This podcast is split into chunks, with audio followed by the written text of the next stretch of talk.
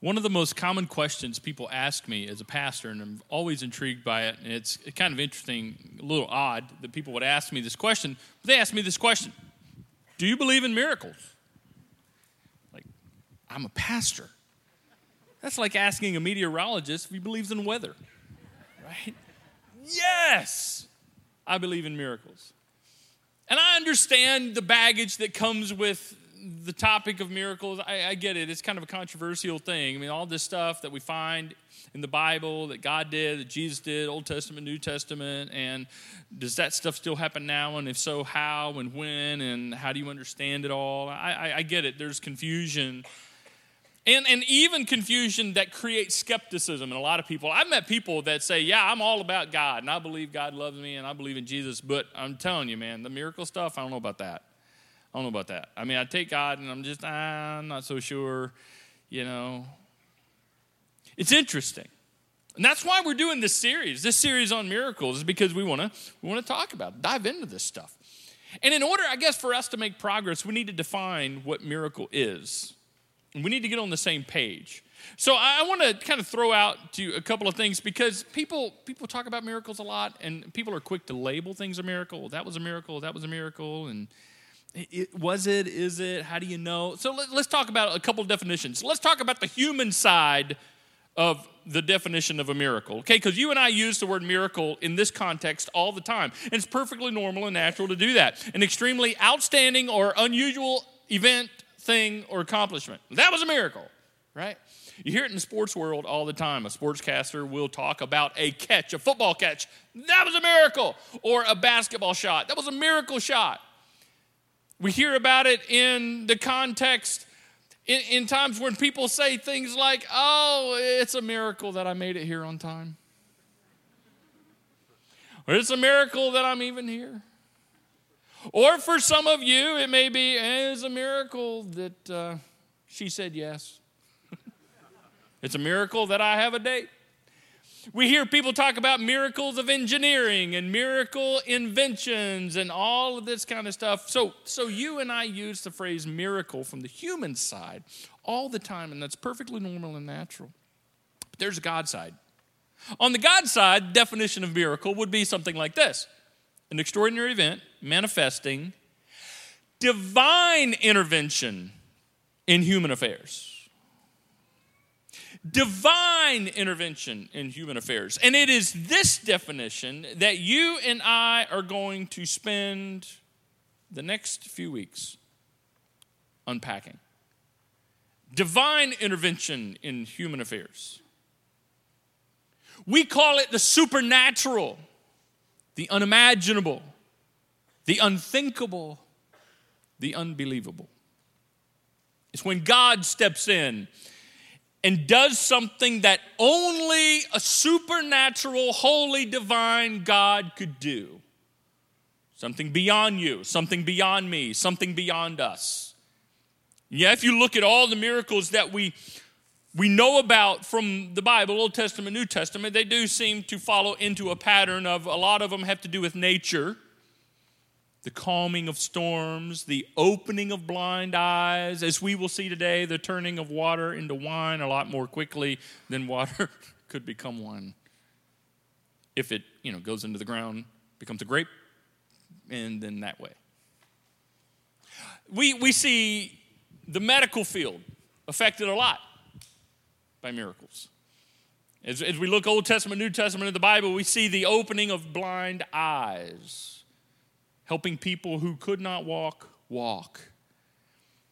And there's always a spiritual element to the miracles that God did. When God steps in and does what only God can do. A few years ago, I was on my way home, and this was back when we were driving a minivan. And um, for those of you that are way too cool for you know the minivan stage, where you obviously don't know what can come with raising two girls, it's a lot of stuff. And so you can't have a minivan, right? So I'm driving the minivan home, and um, I see this plume of smoke in my rearview mirror. I've told this story before. It's been a long time. So if you remember this story, just play along like you haven't, okay? Thanks. plume of smoke. Oh my goodness, there's smoke coming out from under the engine. What do you do? Well, I've been in this situation before, you know, having driven my share of older and aging cars.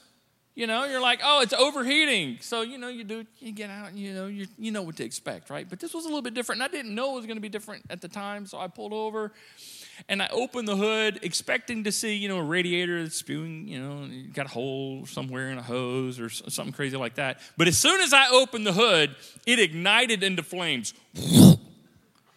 That's what happened to my hair.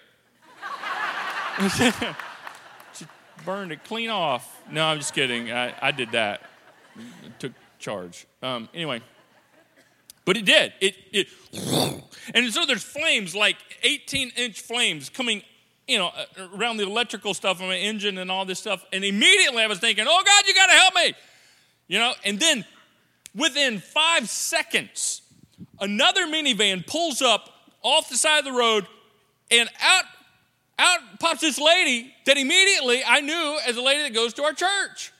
And I'm thinking, great, now I've got company to watch my car burn to the ground. This is fun. I have an audience. I have to watch what I say.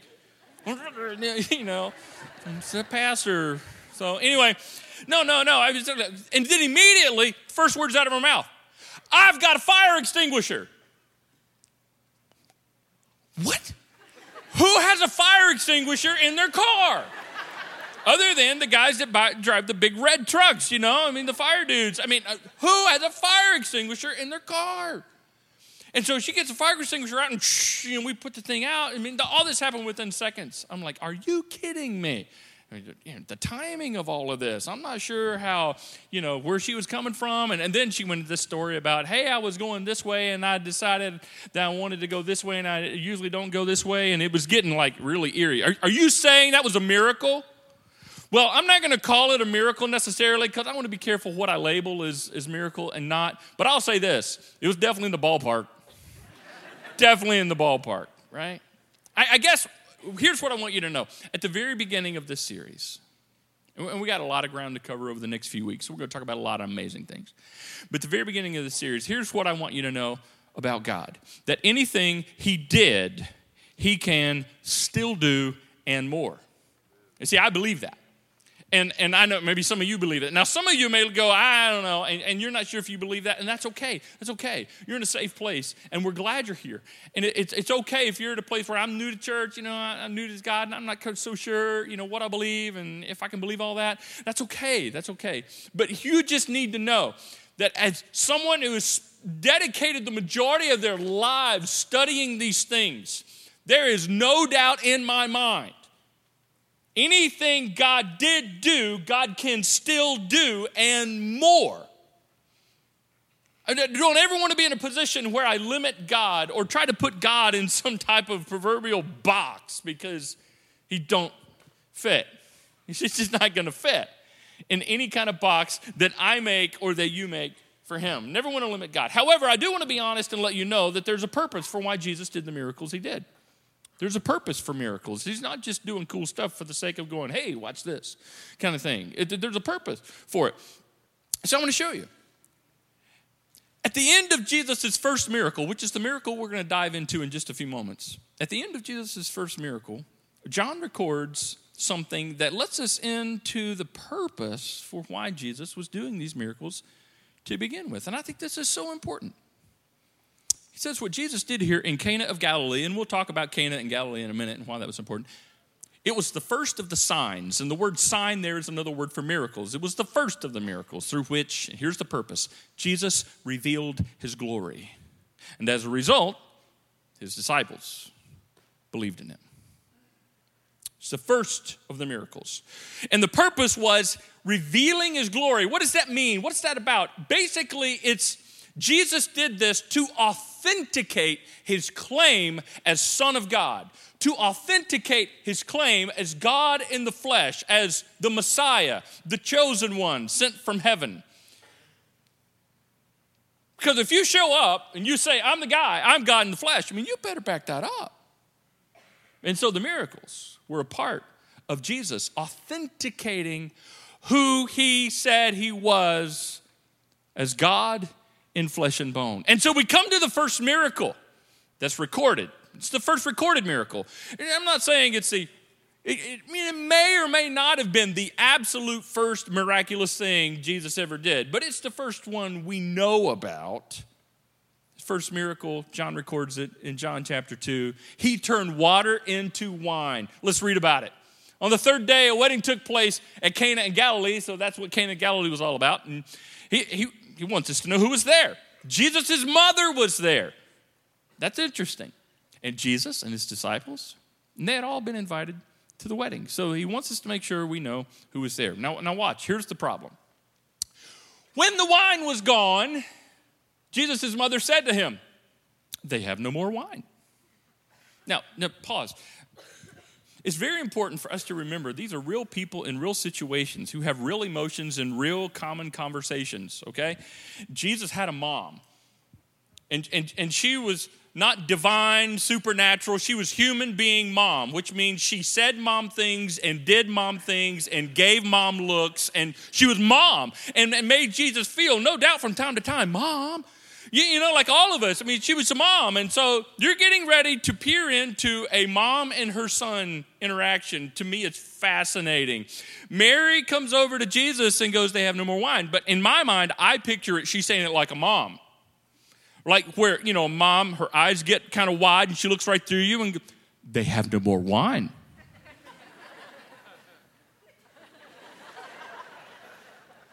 Because Jesus knew they didn't have any more wine. He was Jesus. Jesus knew the wine was running out before the wine ran out. He's Jesus. Jesus knows everything. Jesus didn't need Mary to tell him they had no more wine. He didn't need his mom to point it out. She wasn't pointing it out because Jesus didn't know. She was letting Jesus know because what are you going to do about it? Sonny. Right? Now, watch this. This was Jesus' response Woman? Why do you involve me? My hour's not yet come. now, see, this is why this is funny to me and you, because we know you don't talk to mama like that. You say that to your mama, and your jaw's gonna get jacked. You, you just can't talk to mama like that. But wait, wait, wait, wait, wait, wait. Here's where Hebrew culture is different than English culture. We, we live in an English culture, American culture. You can't say that to mama. You can't call mama woman unless you want that the last thing you ever call your mama to be right? It's just, just disrespectful. In Hebrew culture, this was not disrespectful. Jesus was not being disrespectful to his mother. He was in a public place, surrounded with a lot of people, a lot of people watching, a lot of people listening to this conversation. In Hebrew culture, he was just addressing her and as an elder woman. It wasn't with woman, you know, it, it wasn't an attitude kind of thing. It was woman. Why do you involve me? Now, now here again, mom, son, my hour has not yet come which means, Mom, this wasn't the plan. Mom, Mom, you know, okay, I, I wasn't invited here to do a miracle. Mom, you know, kind of thing. You can just kind of see this. This is so fascinating to me. And, and, and then watch what she says. His mother then turns to the servants, doesn't talk to Jesus anymore, turns to the servants and says, Just do whatever he tells you to do. I can, can you not see? I mean, to me, it's just like you do whatever he tells you to do. And I can envision her walking off, kind of giving Jesus a look. Because mama knows what he can do. Mama knows. Didn't mama know? Mama knows. And says, okay, okay, so it's so enough of that. That's just fascinating background to me. So let's get into the guts of what Jesus did here.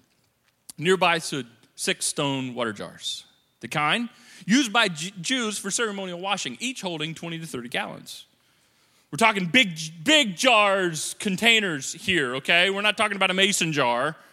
We're not talking about, you know, the, the, what you'd put white lightning in, you know, moonshine or something like that. Okay, we're, we're talking, these are big. Think 50 gallon barrels, but a, but a little bit smaller. Big, big, big time stuff. Get six of those things and fill them full of water, Jesus said. So they filled them to the brim. And that probably took a little bit of time but watch what happens next. Then Jesus told them, Now draw some out, draw this water out, and take it to the master of the banquet, the guy that's in charge of putting on the party. So they did, and the master of the banquet tasted the water that had been turned into wine. Now, when was the water turned into wine? We don't know. Was it in going into the jars? Was it when they were carrying it from point A to point B? Was it when he dipped out? It doesn't matter. And it really, I mean, you, you can agree to disagree on that. The point is, Jesus turned water into wine.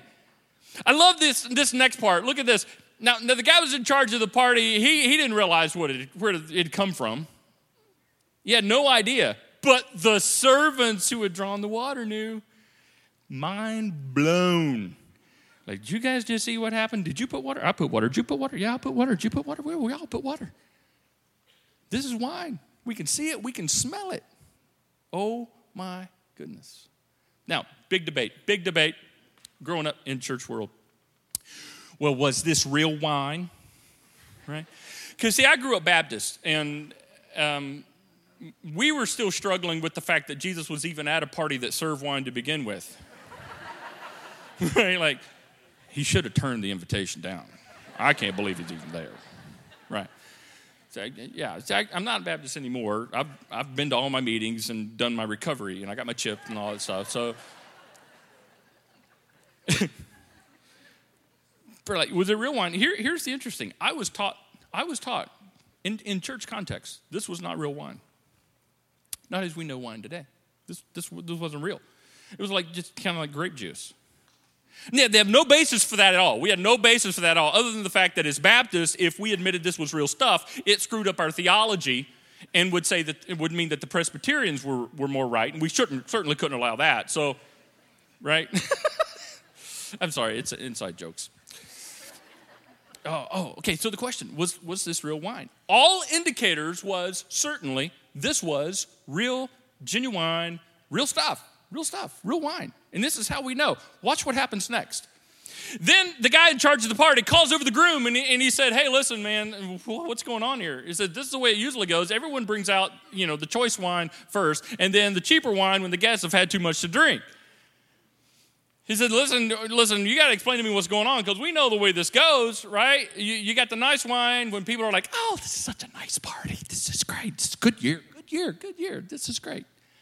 And then when they've had too much to drink, you bring out the box stuff that you got at Walmart. You know, you bring that stuff out and and they don't know the difference. They have no idea. But he said, "But wait a second, you have saved the best till now." Which is a departure from the norm. And, the, and the, this guy who had no indicator that this guy was a Christ follower, no indicator that he was paid to say so. If any, he's just a normal guy in a normal Jewish culture, and he's just throwing a great party. And his assessment was, "This is the best wine we've had today. This is the best wine that this, this party has seen. You've saved the best to last." Interesting word "best" there um, in the Greek. The word "best" is where we get our phrase "dilly dilly." no, I made that last part up. But this joke I've been holding on to for about six months, so I'm glad to get that one off my chest. I'm seriously, I wrote this down about six months ago, and so thank you. Jesus turned water into wine. Now, at, at, this point, some of you who are having a hard time enjoying yourselves right now because of the topic, you're wrestling with this question. So, what about drinking alcoholic beverages? So, let's take a few minutes and dive into it. It's a natural question especially in our culture. Natural question. God, I know some of you are thinking, well, if Jesus made the stuff, we're good to go. right? Well, Jesus made it. Let's go. You know, wait, wait, wait, wait, wait, wait. Not necessarily. Not necessarily. It's a little bit more layered than that, but it's something we can still get our, our arms around. You see, God actually created many things that, in and of themselves, are just fine. But if they are used unwisely, without caution, carelessly, or foolishly, become destructive. Fire is an example. Where would we be without the responsible use of fire? Wow, I mean, the Industrial Revolution would have never happened. We wouldn't have so much of what we enjoy today without fire. But yet, if used irresponsibly, without caution, and carelessly, fire, something God created, can be very destructive. Water's the same way.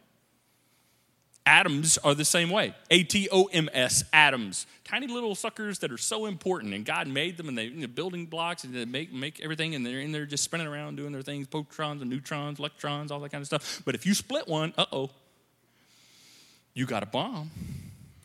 A lot of destruction it can cause. Plants are the same way.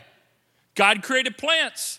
Aren't we thankful God created plants? But there are certain plants that God created that if you dry them, roll them, and smoke them,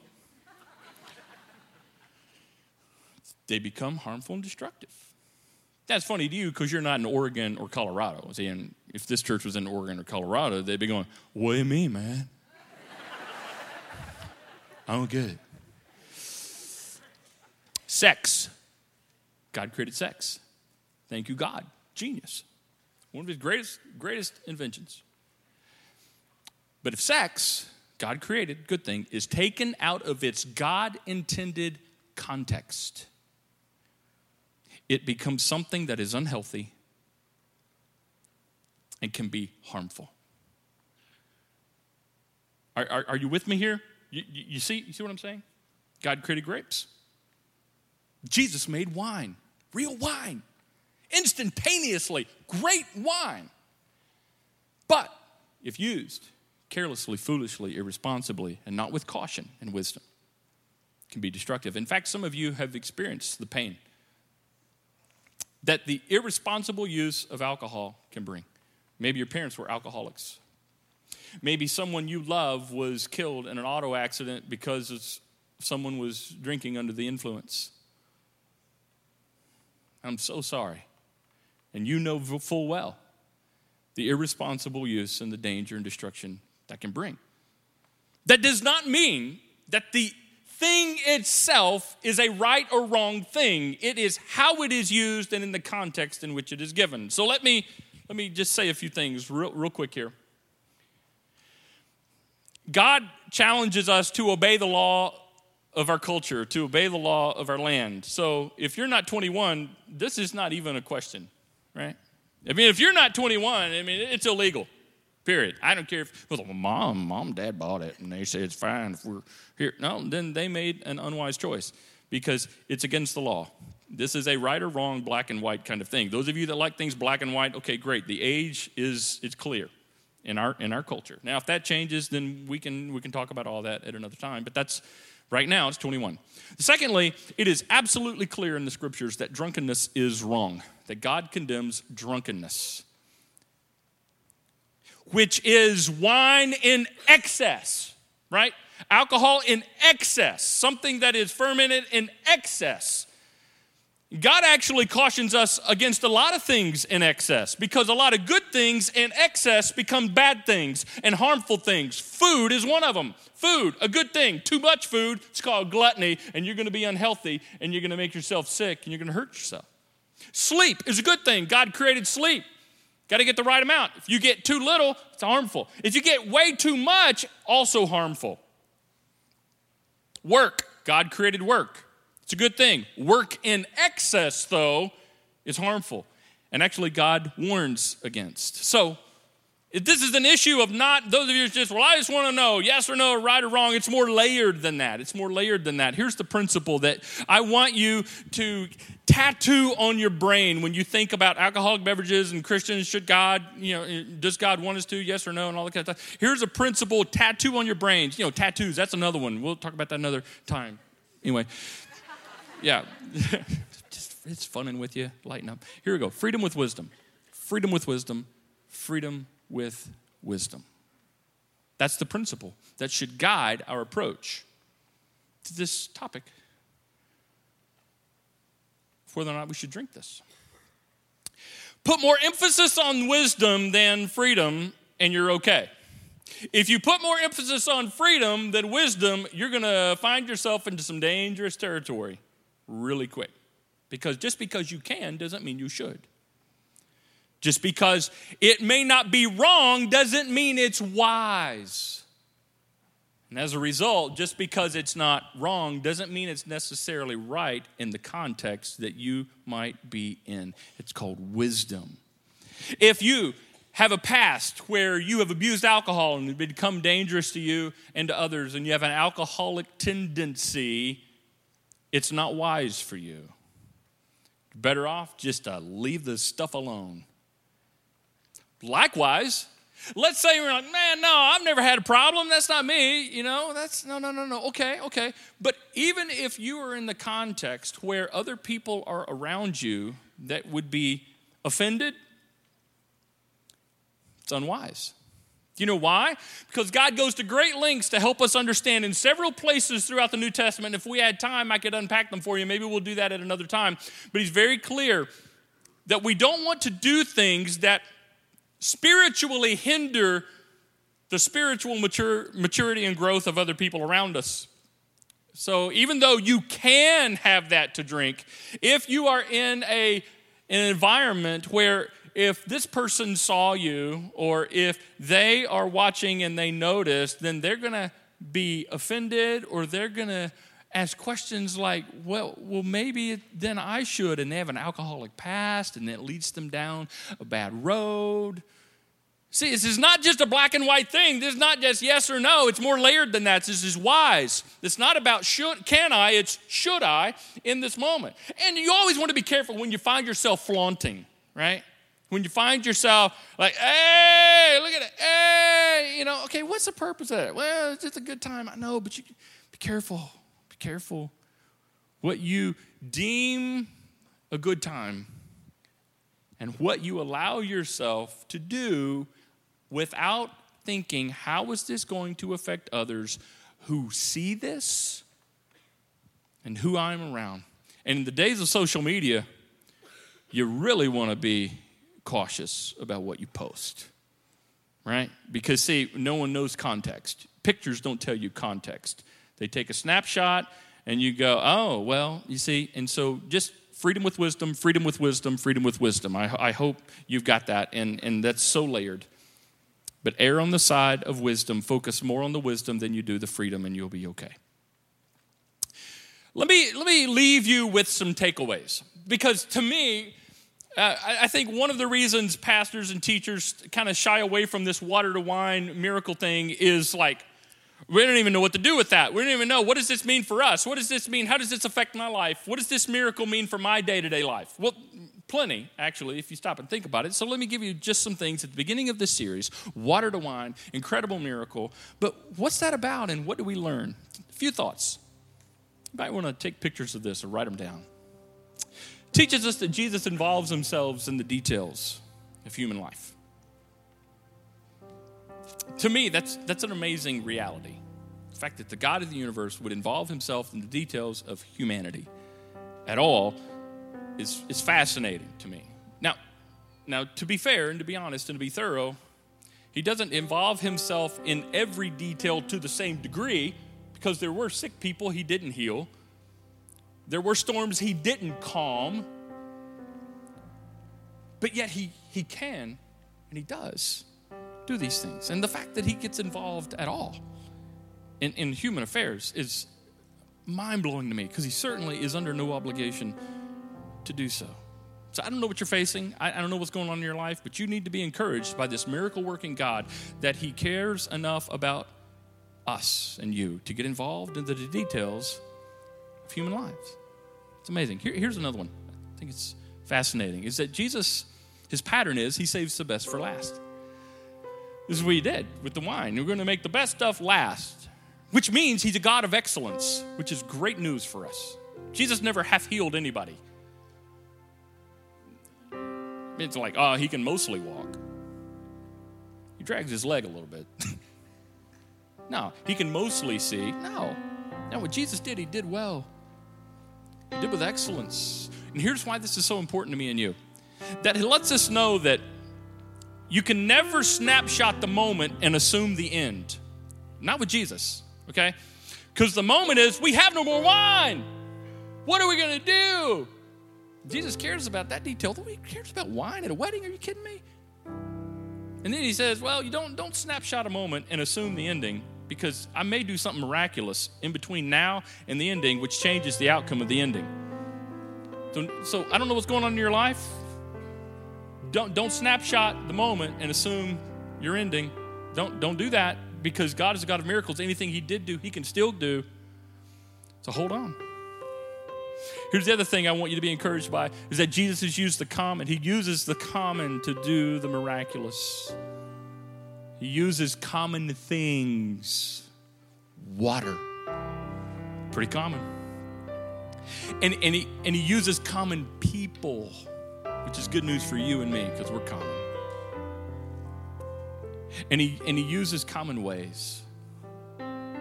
Most of the time, he catches people by surprise. Most of the miracles he did were done in contexts where people didn't see it coming. They had no idea. Now, some people came to Jesus, you know, asking him for certain things and expecting. And, and, there's a lot of talk in the Christian world, you know, expect your miracle, claim your miracle, lay claim to your miracle. And I'm not saying all that's bad. But I, I think you have to be careful there because it can get us going down the wrong path. Most of what Jesus did with the miracles was like, no one saw it coming. Out of the blue, boom. And authenticated who he was as the Son of God. And, and before I leave you, to go back to, is to whatever it is you're doing, you're facing, beginning of this series, and you think of miracles, I want you to know this right here. Know that God can do miracles, that God does do miracles, because anything He can do, He can still do, and He just might do one for you. You said, well, "Oh man, okay, when, where? I, I don't know. I don't know." Like, are, are, are like, t- tell me what. I, I wish I could tell you. You honestly, and I honestly have to learn what it means to trust His wisdom and His timing, which we're going to see next week, by the way. We're going to see that next week that the timing of what God does is so very important. And that He often does the miraculous through timing that you and I go, wait a second, that's not what I wanted. And He does something even better. But know this I don't know what you're facing. When is God going to turn it around? I don't know. When's, is God going to do something miraculous? I'm not sure, but He can do that. He does do things like that, and He just might do that for you. And if He doesn't, and if He doesn't, the next time this is what you know. He can, He does, and this next time He just might.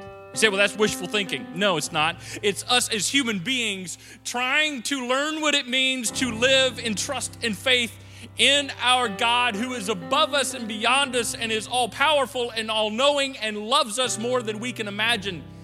And sometimes I wish I could dictate to God, okay, if you love me, then do that miracle and do this miracle and do that miracle over there. And that's when I have to be reminded of I'm the human, He's God.